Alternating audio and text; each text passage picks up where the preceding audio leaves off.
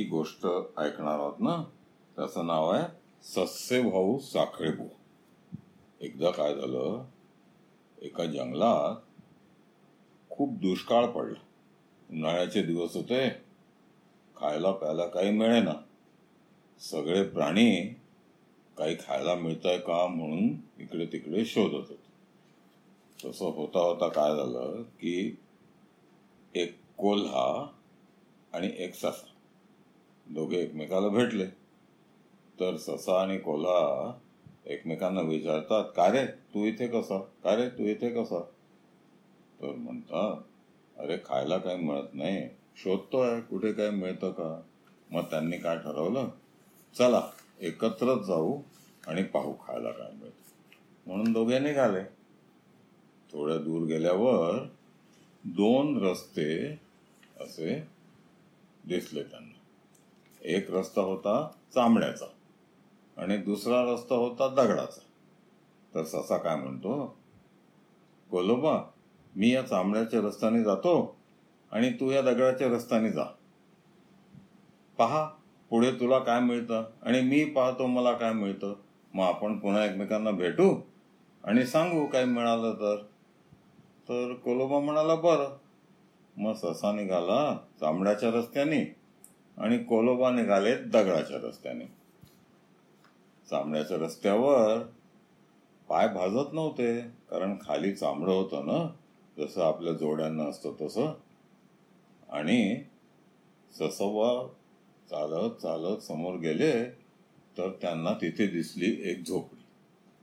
आता ती झोपडी होती साधुबुवाची ससोबा तिथे गेला आणि पाहतो तर काय साधूबाबाच्या झोपडीला काही कुलूप वगैरे नव्हतं. दार नुसतं लोटलेलं होतं. मग ससोबाने हळूच दार ढकललं.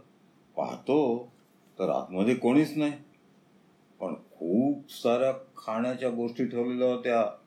लाडू पेढे जिलब्या करंजा श्रीखंड बासुंदी झालंच तर शेव चिवडा चकल्या कडबोळी खूप खूप खायच्या गोष्टी होत्या. ससोबाला वाटलं वा वा काय मजा. तो आतमध्ये गेला. आतमध्ये जाऊन आधी त्याने आतनं दार बंद करून घेतलं. आणि मग बसून भरपूर खाल्लं. कुठे लाडू तर कुठे जिलबी तर कुठे बासुंदी शेव चिवडा सगळ्यावर भरपूर ताव मारला. आणि तिथेच झोपला खाऊन पिऊन. थोड्या वेळाने साधूबुवा आला. साधूबुवा आला पाहतो तर काय? झोपडीचं दार बंद. साधूबुवाने थोडं ढकलून पाहिलं तर दार काही उघडे ना. साधूबाबाला कळे ना हे काय झालं?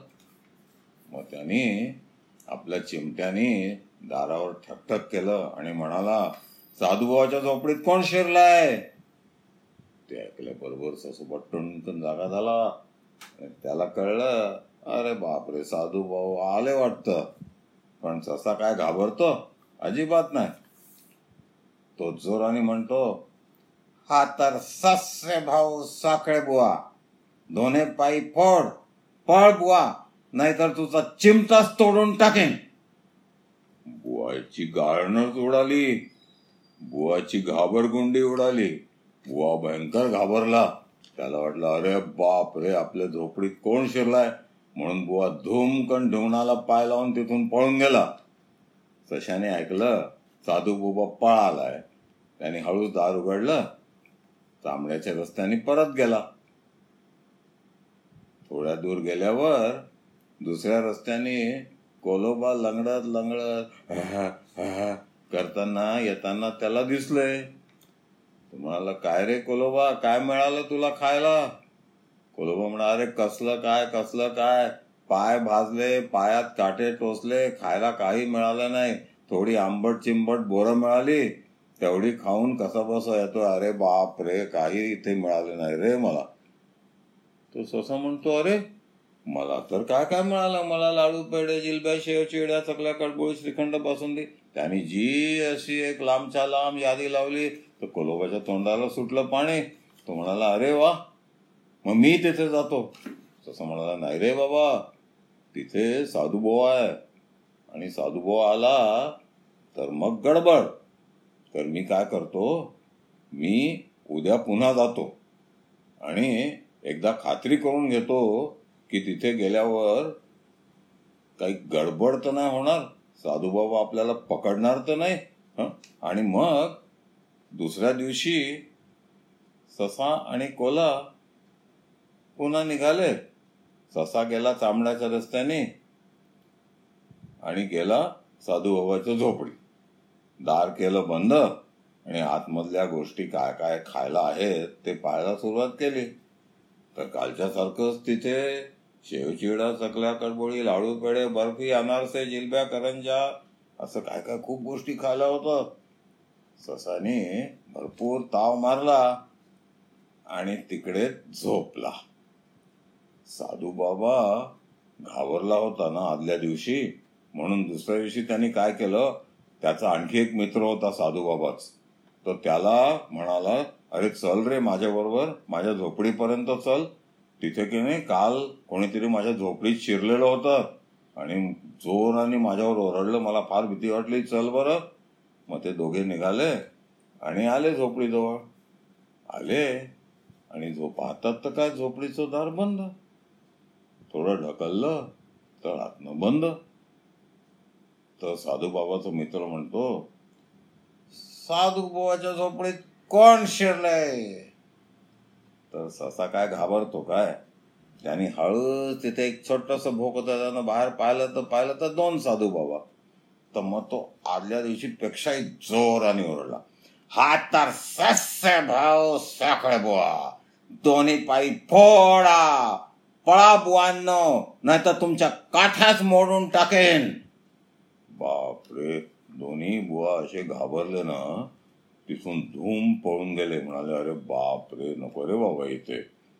पुन्हा ससा आदल्या दिवशी सारखा हळूच दार उघडून चांबण्याच्या रस्त्याने परत. आता तिसऱ्या दिवशी कोल्हा म्हणाला कालही तुला एवढं खायला मिळालं परवाही मिळालं. मला काही मिळालेलं नाही. आज मी जाणारच.